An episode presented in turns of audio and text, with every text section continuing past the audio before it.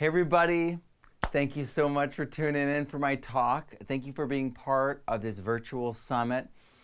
I am absolutely incredibly grateful to be talking to you today about permaculture response to the pandemic. What you can do in your own home, on your own homestead, your home site, your apartment, whatever it is, the steps you can take to be more resilient, to start that garden, to make those changes now and we're going to go through them all together. But but first, I'm not a doctor. You know what I mean? I'm I'm not going to get into like the whole pandemic side of things. Um, this is what we're doing as a family. It's all research based and, and, and it's our personal choice. Um, maybe you follow some of these things too, and that's really cool. But I'm not here to talk about any of those medical things because today's not about opinions. It's not about the controversies that are out there. It's not about you know, health advice or even our mindset because what we're going to do is going to create a mindset. What we're going to do is going to give us peace and, and health in a way that um, is self evident, that you can prove to yourself that you know will just come from taking these right actions. This is hands on. This is external. This is pragmatic. This is critical. So that's what we're doing today because um, we need to become anti fragile.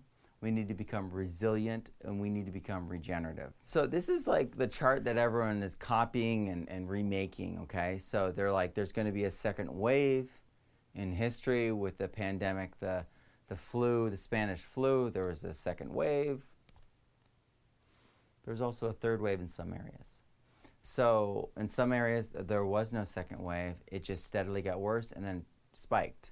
So we, we have history that we're going off of, and we're hoping that the second wave comes next winter. But that's not what the chart shows. The chart shows that the second wave happened in months. So if the chart is going to be used, we should assume that that it's sooner than a year, it could be months. It could steadily grow instead, it could miss that first small wave and just have a giant spike. And it could have three waves. So, knowing that, and also knowing about the antibodies thing, how no one has proven that people build up antibodies, and that's why people are worried about them getting it a second time. People worried about resurgences. People worried about the fact that there's eight different strains in America. The financial sector is preparing for lockdowns next fall and winter already and they're forecasting that and that means that they're going to shut down all of those production centers or minimize them. And they're going to be laying people off. People are going to be laid off. There are going to be more people at home. There's going to be less food being produced. There's going to be less like the meat factories you know are being shut down by people not showing up but by by outbreaks. Um, i know they're being trying to kept uh, open but people are dying, and there's about to be a meat shortage. Uh, McDonald's is already rationing, and we need to think strategically now while we still have the luxury of time. So you will need, regardless of the situation, this will be true, you will need food, water, medicine, power, and fuel.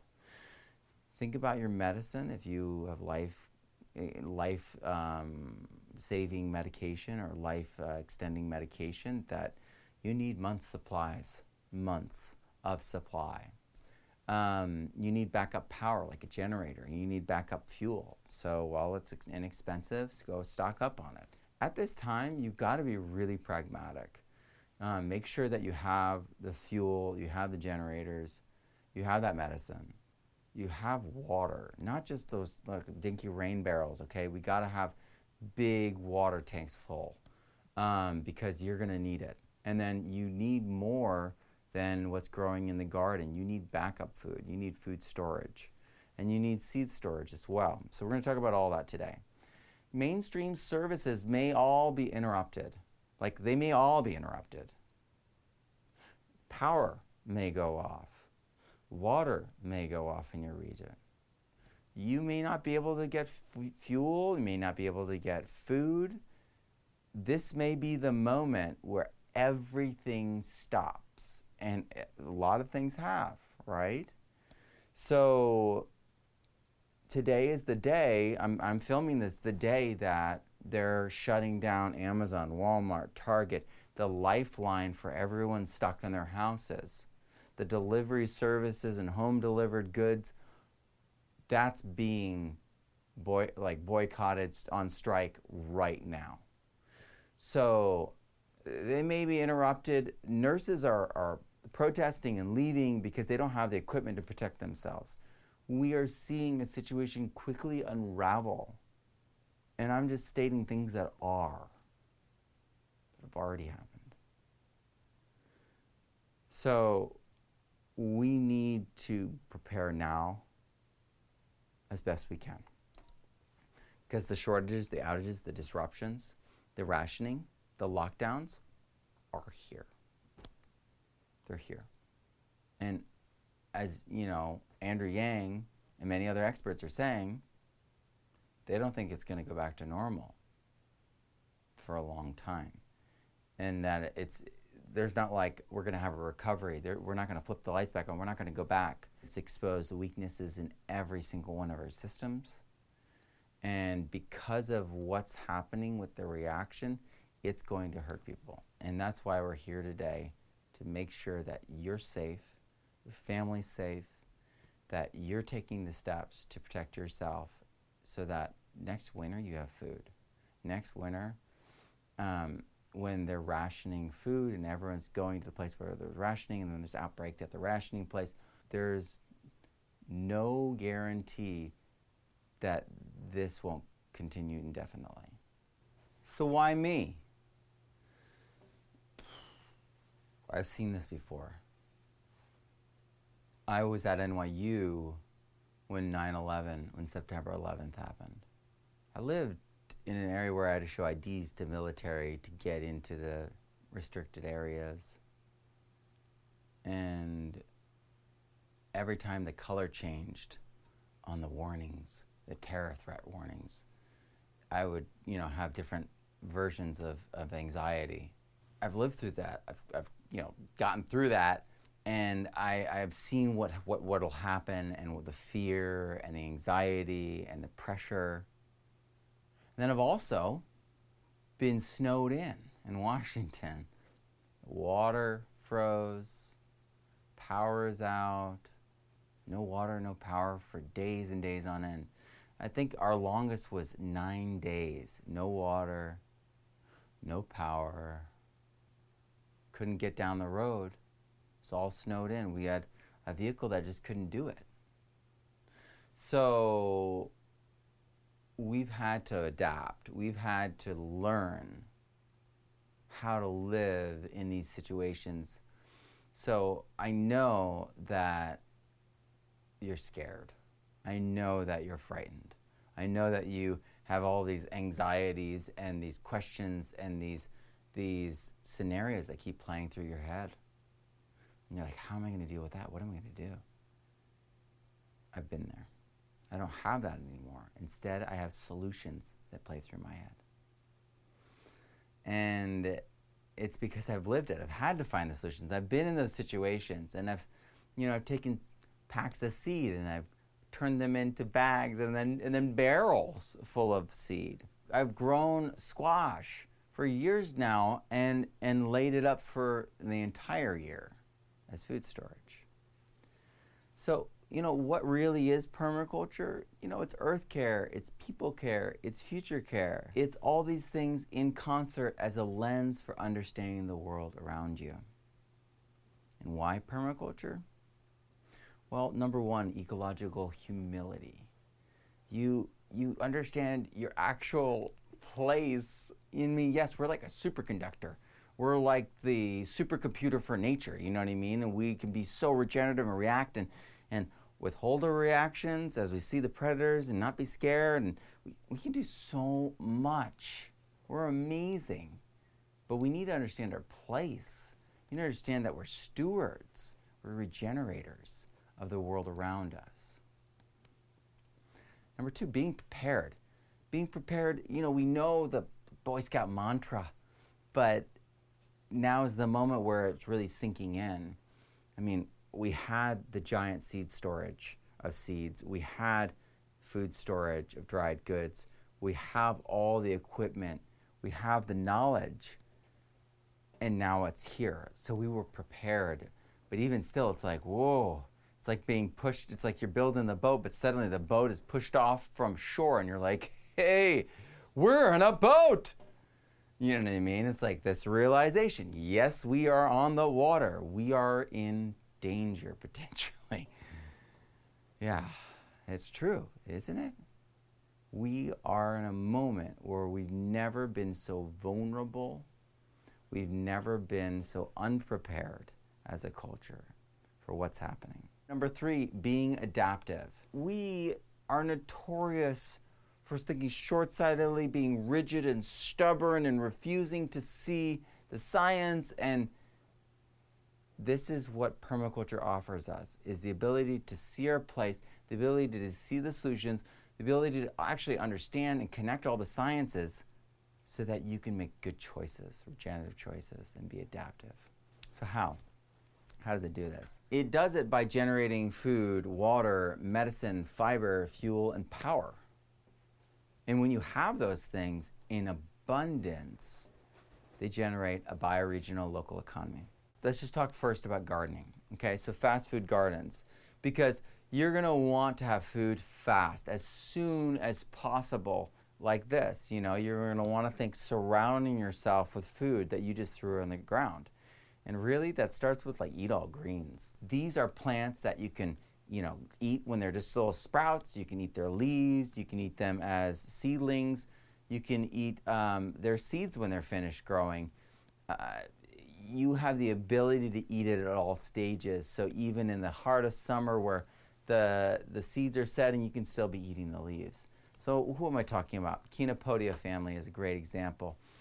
Um, huauzontle quinoa. They are absolutely great at keeping their, their leaves firm and fresh, even in the heat of summer. When all those delicate lettuces are, even the, the butterheads, are kind of just, just wilted and just destroyed by the sun. And they're just never, never good. This is a solution. This is a really good solution. So eat all greens. So there's kale, this is mustard, think about all the brassicas and then beets and chards. They're one plant. They're just they're the different phenotypic expressions of the same line. And then gar- garlic, chives, onions, all those are amazing. And you know, microgreens and sprouts fall into the same category, right? So start growing your sprouts indoors, outdoors. I, I have them growing out right there because as I thin, they're my microgreens. So you could be doing pea tendrils, sunflower shoots, onion, chive, basil, cilantro, lettuce, borage, arugula, and so many more. And then consider this in pandemic times, your food forest is your hidden food storage. So if some, heaven forbid, someone comes and takes your food, you have that security insurance food out in landscape that they won't recognize. And basics around the food forest. What is a food forest? Well, it is a collaborative combination of plants that work together, feeding one another nutrients and participating in a way that gives us an abundance, but also preserves itself and it regenerates itself and makes itself exponentially more rich and nutrient dense. And we do that by partnering the plants up. So, nitrogen fixers with the fruit bearing trees. You might have shrubs, you might have mulch crops, but it's all about creating this system that has all the layers occupied so that the weeds don't come in and occupy those spaces. And these could be native plants, these could be selected plants. It's completely up to you. So there's canopy, there's vines and climbers, there's understory, there's shrubs, there's herbaceous layer, there are herbs. There's clumpers, there's the ground cover, the creepers, and the rhizosphere down at the root layer, and then, of course, the fungal layers that pass through it all. That, that is the layers of the food forest. And when you're occupying them all, especially when you're inoculating things as they go in with the right fungi, you see an explosion of life and they start working together. They create these mini micro ecosystems that just give us an abundance. They retain water really well because as one evapotranspires, the canopy above it absorbs it and then takes it in, and then it's always cycling, always circling, and the nutrients are doing the same above and below. So, that's the food forest. Now, medicinals are something that we all need to be getting more into because the, the medical industry is overtaxed right now. And again, I'm not a doctor, but the research from the doctors says very clearly that we have plant medicines that can help in this situation. So, herbal remedies that you could be producing at home, um, not necessarily related to coronavirus, but just in general, are the comfrey, toothache plant, holy basil, oregano, hops, lavender, chamomile, cannabis. All of these things have the ability to give us relief or critically change our condition when we're deathly ill or have a fracture or a, a sprain or you can grow incredibly powerful plant medicine at home um, and and you can you know fight cancer even um, and I know that seems like a wild statement. It's anecdotal from life experience, from my own life, and also from research that has been done um, with other people and clinically as well. So we have the ability to do these things, whether they're herbal remedies or fungal. Um, this is cordyceps, absolutely amazing. Cordyceps produces something that we can actually use as a filler, replacer, additional fuel in our cells at a cellular level. ATP looks almost exactly like what is inside cordyceps. So, um, if you want more energy, get cordyceps. And mushrooms are antiviral. You know, shiitake, reishi, lion's mane, antibacterial, antiviral. They're really immunologically modulating so that we can fight viruses. Now, fermentation. So many options when it comes to fermented foods. Um, kombucha, people are saying that kombucha is really great for, for fighting viruses and colds and stuff at this time. Um, I like kombucha. I don't know uh, too much about uh, all of the science behind kombucha, but I know about kefir. And water kefir is incredible. So we use water kefir all the time. We, I, I, I use it, it, it soothes my gut, it, it helps my digestion it is absolutely incredible. And it's not anything like you can buy in a store. It's something that you have to brew at home, something that you time. Got some right there on my counter, and I love it. So, um, again, not a doctor, but these are things that people have been using for thousands of years to treat their gut, to treat their digestion. And it, I have students in my courses that have been using it to treat asthma, uh, treat skin conditions, even. It's remarkable and it is beneficial for those people and I've never heard anything negative about it. So you can do kefir, kombucha, kvass, sauerkraut, kimchi. And remember, the sauerkraut and the kimchi, when you have the actual physical food that you fermented, that's like one bite's like four bottles of kefir. So uh, there's a superpower there that people have been saying is really powerful. It also goes deeper into our digestion with that microbiology. So it, it makes a completely different reaction in our gut. So I would say if you like one or, or the other, do both. because they both have different effects. And then seed saving. I mean, I'm the seed saver. I love this stuff. Start saving seed. Plan to grow things that you will save. And that might mean that you need to get seed that you really, really like so that you save it, or grow food that you really, really love so that you save it. Like the best tomatoes will make you save their seeds. Or maybe it'll be like that huge debate, right? Like, ah, I want to eat you. It's hard. It's a hard debate, but self control is important. This is carrot seed. Most seed you want to wait until they dry down. Some seed you want to dry out. And some seed you want to ferment that is wet. And it, this is all like Googleable. This is all YouTubeable um, that for like seed information per, per seed variety. But really, it's really simple. I mean, if it's they're wet seeds, half the time they need to be fermented so they get off that membrane that's on them, and um, then they need to be dried down properly. And if they're seeds that literally dry down, you might have to catch them before they're completely dried down so they don't spring away like bong and then fly out. But most of the time they just stay put because we've been doing this for long enough with our ancestors that they've adapted to be polite, wait for us to come get them. You could partner with all sorts of plants. You could partner with all sorts of seeds. And just know that if you observe the plant well and allow it to go through its changes, sometimes your chard is going to grow like six feet tall before it gives you its seeds. And that's okay. Let it be a chard tree.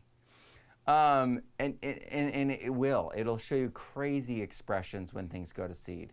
You'll be worried. You'll be like, is this the right thing to do? Um, and you'll be like, why is it doing all this stuff? But it's really, really good for plants to go through their full life cycle, to go to flower so all the pollinators go crazy, to change their root exit. It's through the full season of change. And then to dedicate everything into that seeds so that they're just standing carbon it's all really, really good and needs to happen. So um, I say dive right into it and don't be afraid. And if you really want a guide, the best guide is the Seed Garden by the Seed Savers Exchange. There is also, you know, a real need for bioregional seed banks. I basically have enough seed for a small village or small town of people. Now, food preservation. Now, there are many methods out there. There are many crazy methods out there, but it's pretty easy when you get down to it. We're drying things, we're freezing things, we're, we're pickling things, we're putting things in, you know, vinegar, you're leaving things in the sun. It, this, is, this isn't hard. Maybe you're getting some extra salt and preserving your olive from your olive tree, or you're making sauerkraut. This, this is possible, okay? If you got a lot of sugar, you might be sugaring things and candying them, or you could be canning them. But whatever it is, do some food storage, food preservation this year. And also, very quickly, if you can, do the bulk food storage. Buy some bulk food storage. So, survival foods often are like winter foods. I think of them as winter foods. And so, we're thinking high calorie and high fat. And I'm going to say the high fat one twice high fat, because that's the thing that everyone skimps on because it's expensive. High fat, I'll say it a third time. If you don't have fat, your brain doesn't operate properly. A brain operates on fat, not sugar. Sugar makes us sore, irritated, and, and, and, and can really imbalance us. Those fats are the things that are going to keep us strong, keep us fit, and keep us mentally sharp in crisis times like this. So make sure that you buy your fats in bulk or produce them in bulk. So, dried and freeze dried foods, you can get tons of these things. You still need water, and you, you, you will find that they're mostly grain based, mostly flour based, but they're survival foods, and we're about survival right now. So, we use this is a big secret reveal, okay? We use Azure Standard for organic bulk because emergency prepared you know, uh, beprepared.com, emergency preparedness, isn't organic and they're almost the same price. So we go to Azure Standard. It's a members only thing. There's drop sites. You get it directly from the truck. They're incredible. I, I would totally, absolutely check that out. We certainly do use it and rely upon it. So once you get their stuff, you bring it home and then you start vacuum sealing it and packing it back up. Right here, you can see that we got those Home Depot buckets and we're not storing it in the bucket loose, we're storing it in these mylar bags. So this is pearled sorghum. So you need the mylar bags, oxygen absorbers, and some heating element. I think we used a flat iron for my, my wife's hair. She just uses a, an, a backup one. And she seals them shut with the oxygen absorbers in there. And they, and, and, and then we just put them in the buckets and they can last years, they can last over a decade, depending on what it is. Flour, once it's been ground, you're combining the oil and, and the starch, and so it breaks down. It actually um, goes sour and goes bad faster. But if you store the wheat berries, which we have einkorn wheat berries and emmer wheat berries, those store a long time. And if you've got a grinder like we do, you can grind them and then use a sifter so this right here, you would take that and then sift that. That's my grinder right there, and that is actually a champion grinder. Right, so you got your flour. Now, maybe you have powdered milk. I know it seems off the wall, but in many places in the world where milk just spoils really quickly, powdered milk is the only option. And it doesn't have to be just dairy, you can get other things. And then also eggs. Um, you could have chickens, though feed is an issue right now. There's feed shortages already. But you could be doing flax meals and egg replacer or other thickeners like alginate and chia. But your fats and oils, right? Your coconut oil, your olive oil, your butter, your ghee, your lard, your long, stable fats that will stay in your pantry and not go bad, or in your freezer in the case of like butter. Those things will stay and they're costly, but they're really important. So, what is a equal? milk plus flour plus eggs or an egg substitute plus fat and oil? Well, if you said most French food, you're absolutely correct. But we're actually going for breads, you know, pastas, sauces, gravies, cakes, and cookies. You know, you've got a little bit of veggies, you got a little bit of meat. Um, you combine it with a bunch of grain and flour with a little bit of huskadoo, and you suddenly have an amazing meal that tastes great and is filling but it at the beginning was just the you know a handful of flour, an egg, and this, and then.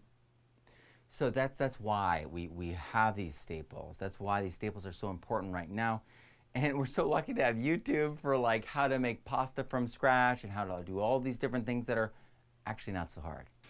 Now, water storage and purification, this is going to probably be a big one because um, the barrel system, the rain barrel system, is a joke you'll find that you'll use that up in one watering.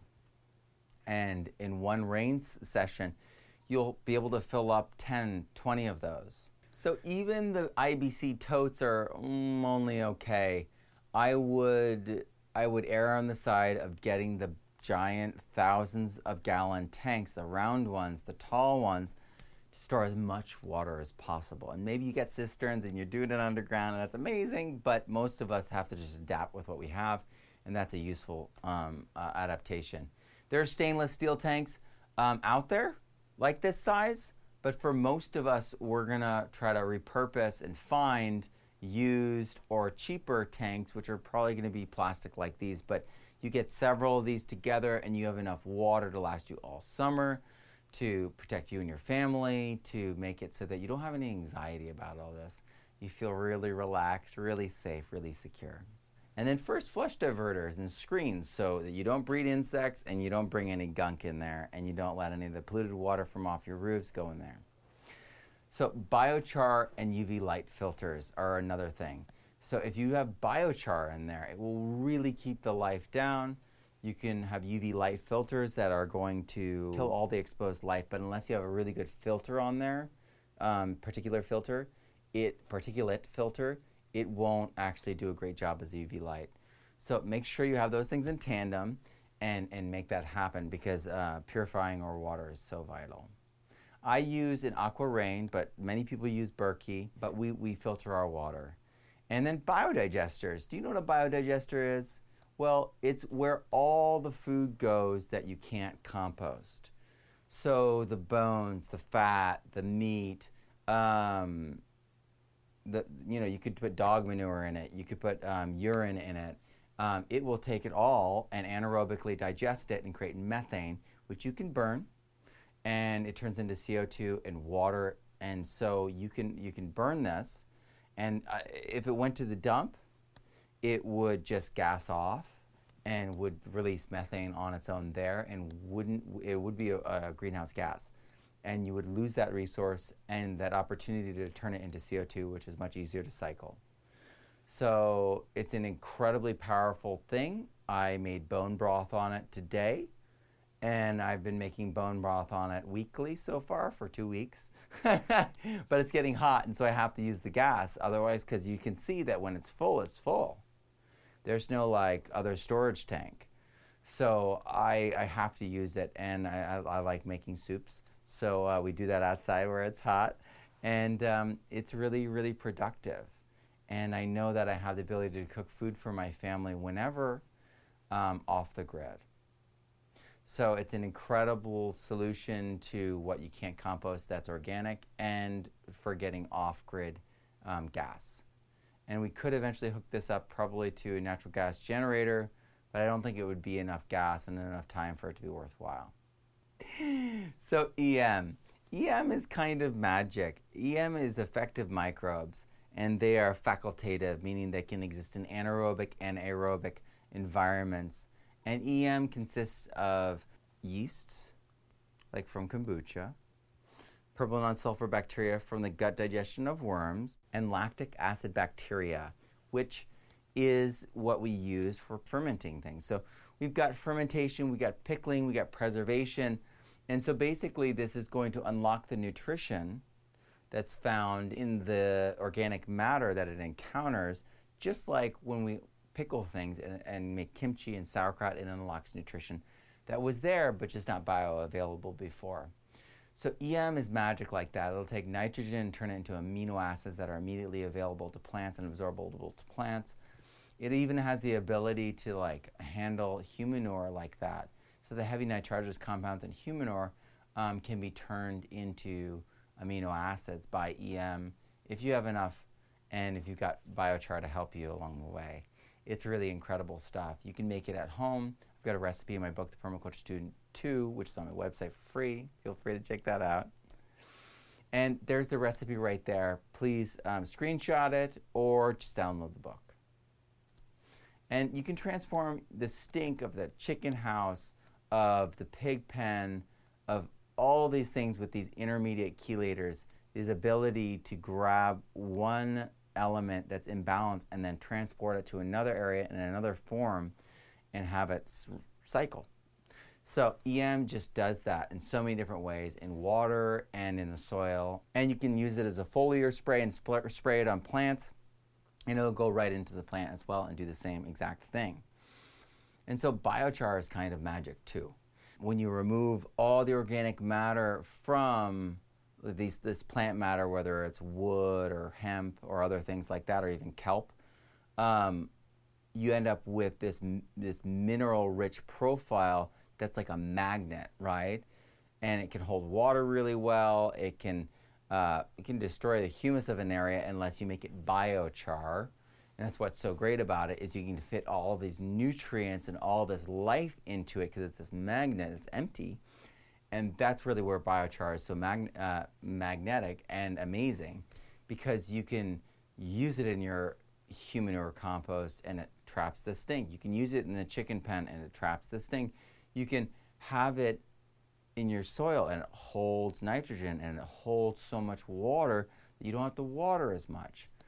Biochar can be used to clean water. Biochar is being used to remediate soils, remove heavy metals. And so, because it's like a magnet for nutrients and soil organic matter, when we provide those things before adding it to the soil, we never harm the soil and we only provide benefit as a stabilizer, as like a pillar stabilizer in the system of the soil because it's a three to one negative carbon sink. Biochar stays in the soil for a very long time and pulls that carbon out of the system. So if we're using biochar, we're going to hold tons more water. We're going to sink tons more carbon. We're going to have healthier plants. We're going to have healthier fungi in the soil it's just a win-win-win and em likes to work with it too so just it's amazing it all stacks and functions together and then compost who hasn't heard about compost compost is absolutely incredible but it's important to know which compost does what so there's every kind of compost you know out there and every kind has its own effect hot compost worm compost Johnson-Su compost know that one bokashi, EM compost, IMO preps, and sheet composting, they all have different effects. They're all useful in different areas in different ways. It's really important to know what they are, and you can learn about all of them in my book, The Permaculture Student 2, which is free for you on the site, thepermaculturestudent.com. Just know that it's half of it is the ingredients and half of it is the prep. So if you want more of an orchard compost, you want to make it sure it's more fungal, so you want to feed it woodier foods.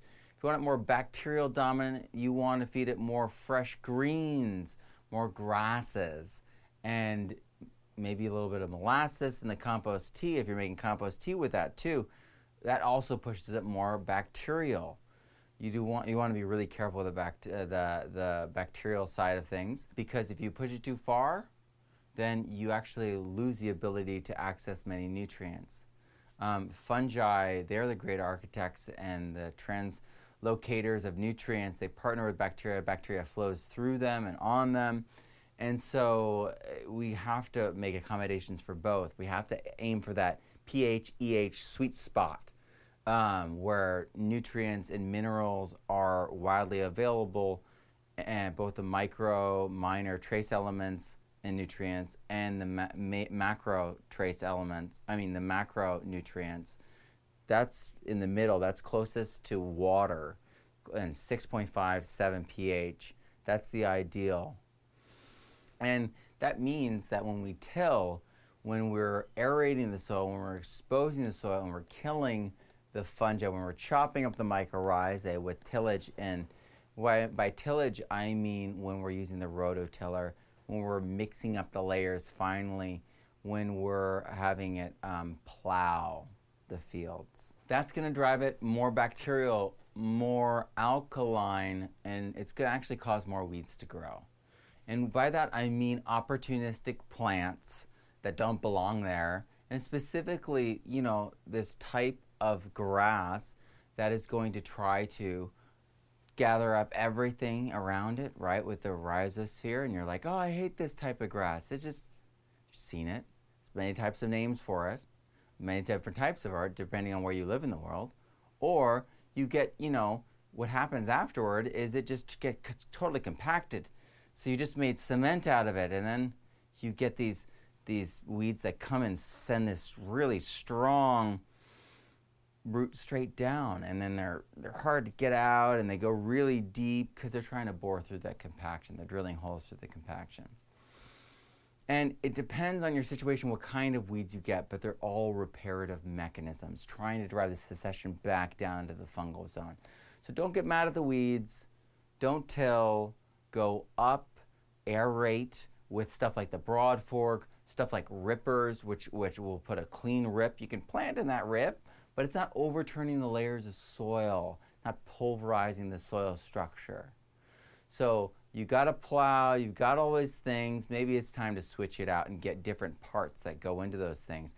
We don't need to demonize the machines. We don't need to demonize the farmers. We don't need to be angry at our, you know, our grandfathers for doing this or great grandfathers, great, great, great. You know, we've been doing this for how long, right? Thousands of years. We've been desertifying the planet in this way. We just need to get going. We just need to do the solutions. We don't need to agonize over details. So that's what today is about, right? So, what's the easiest solution to home waste? I would say regular EM and biochar additions to a semi static pile.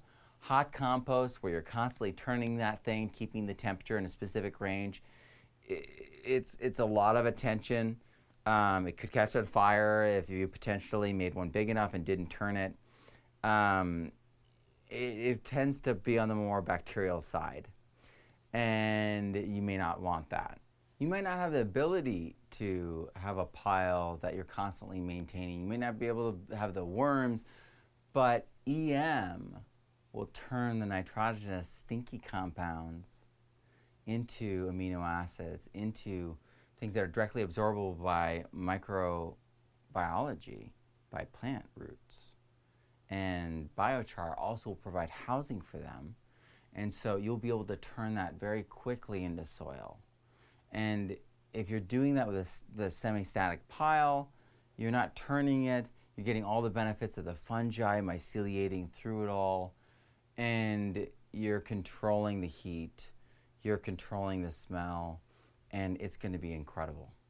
So I highly recommend that. That's what I'm doing outside of my makesoil.org Maker Soil box. And if you want to join the network, makesoil.org, please do. If you want to receive scraps or if you want to give organic matter to other people, you will be able to do that, like food scraps or, or, or thinnings and prunings. You'll be able to take that and then turn it into soil or give that and have it turn into soil, knowing that it's getting turned into soil for gardens and orchards. So it's an incredible time. We can all turn to each other at this time and work together. But something that we all need to work on individually is eco literacy. We need to understand the world around us. That's what permaculture really offers. And that can take observation, time spent with nature, learning from nature, being able to develop our pattern literacy, our fluency in the natural world. And that can also be foraging. We need to learn these skills so that we can partner with the world around us, even in the hardest of times. So you may be going out and you may be foraging seaweed, or you may be foraging wild plants and herbs or mushrooms, but these skills at this time are incredibly powerful. And it's adaptation through observation. It is the, one of the most important permaculture principles that's throughout all permaculture teaching. And every living thing communicates with the world around it. It gives off information, it takes in information, and it responds in a constant call and response with the world around it. And unless we're doing that through observation and regeneration, we're missing out on what it is to be human. We're missing out on the great opportunity to be alive and to be here and to be one of the natural beings contributing to a better future. Practicing permaculture develops that lens. So surround yourself with nature.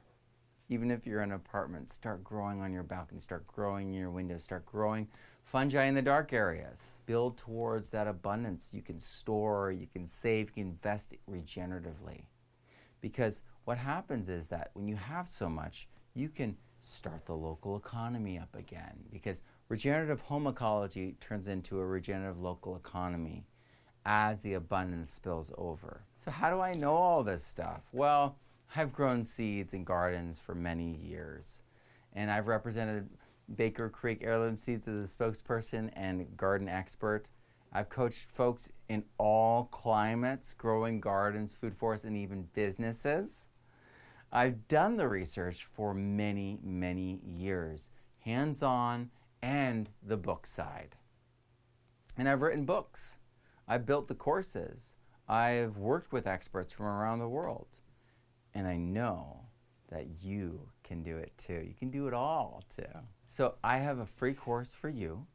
This is Your Best Garden. If you're just starting out gardening or if you're just wanting to understand the permaculture perspective on gardening, then this is a free course for you to dive in deep. It's I mean it's a short three-part series course, but it goes really into depth. It goes really into all these pragmatic solutions and you're not going to want to miss it if you've liked this presentation because it will help you.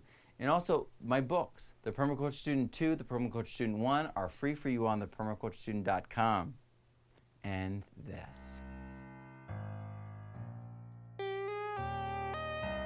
What I saw happening with the farms that began to learn how to use the probiotic technology was that they were becoming independent and free from the hydroponic stores, from the ag sellers who were pushing these chemicals to them. So so Yeomans put dams up on hillsides, and you go all over Australia now, and there's dams on hillsides because they don't know necessarily where that technology came from, but he did it, and then everyone else followed, and sort of a Chinese whispers followed after that. Any swimming pool that has a pumping system in it and holds water on it can be converted into a biological system with just a few added additions. Jean Martin knew at that moment. Uh, that if he would say yes to that project, La Ferme des Quatre Temps, he wouldn't have all the pieces and all the insights to scale up so fast. Uh, in fact, I agree with Gandhi, who came to feel after 50 years of work and experimentation and meditation that nonviolence is what makes us human. There's about 250 different kinds of ladybugs in North America, and um, they, the different ladybugs eat different critters. Soil is about everything. Everything is about the soil. You can have the prettiest garden in the world, but without that soil, you're not there.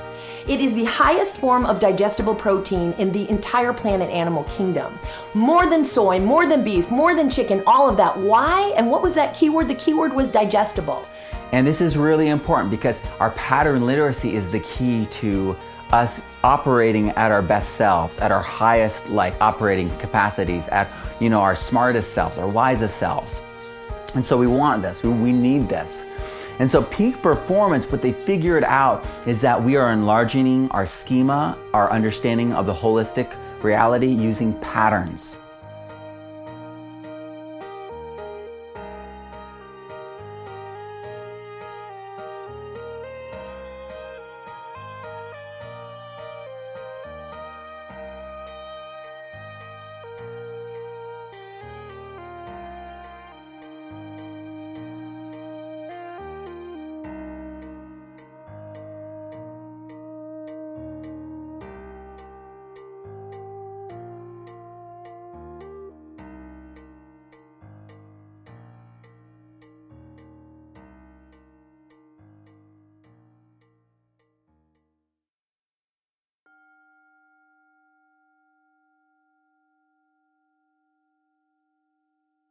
Can be certified in permaculture from home. You can teach other people how to live this way. You can help everyone in your bioregion, businesses. You can be helping individuals, schools. You can be consulting on other gardening and landscaping operations. You can be designing food forests, designing the greening of deserts. Permaculture unlocks all the possibilities.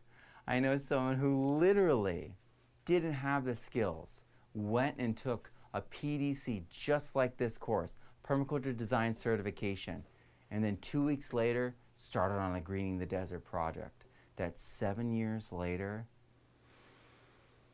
is the most un- unbelievable site in the world. It's gone from rocks and dust to waving fields of grasses that have stunning, breathtaking beauty, trees, profitable, grazing, all the things that just weren't ever possible in that region for generations have come back in a few short years in the middle of droughts. That's what permaculture really offers, and this certification offers. And on top of it, we've got an advanced certification. So, how is that different? Well, it's the project side. So you design it and then you actually make it real and we honor you for that and we help you do it. We give you coaching, we give you answers as you do it. Because isn't that what this is all about? It's not just making a design and then see you later. You're part of the community. You need the feedback you need to get over the hump, to get what you need to become who you truly are. This is the community. There's over 70 expert teachers and there's over 180 hours of instruction. This is an entire school year, like a one class of a school year of information. And actually, I was trained to do that as a teacher, so I'm simply doing what I have been trained to do create a standard based, accredited, professional, career path oriented curriculum that will change the world. And this is what I'm inviting you to. There's live Q&A bi-weekly for 10 months of the year. There's group discussions constantly 24 hours a day in both our Facebook group and inside the course because we have a global community of over 730 members and they are all very active, very supportive, very caring and excited. So not only do you get all this information, you get all this support. It's like a giant family, and we really care. And we have, we have seen people in our community launch Kickstarters, launch businesses, have massive success. Fast, massive success. So it's happening. The movement is here. We are making the change. Permaculture's response to pandemic is to double down on regeneration. So live. Live more regeneratively today. Live in hope. Live without fear. Live without anxiety. Live free. Live without a boss. Live without debt. Live in abundance. Join us. I'm Matt Powers. Grow abundantly, learn daily, and live regeneratively. Sign up for the Advanced Permaculture Student Online or join us in one of my many free courses, Your Best Garden, or maybe one of the others.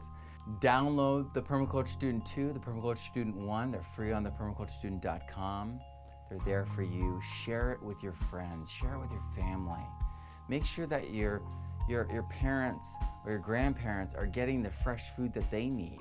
Make sure that people are being taken care of, because this is the opportunity to show care at the highest level. Permaculture's response, we, we're tripling down on care because that's what is required right now. This is a step in the regenerative direction. That's what I'm inviting you to. I'm Matt Powers. Thank you so much. This has been great. I'll see you sometime soon.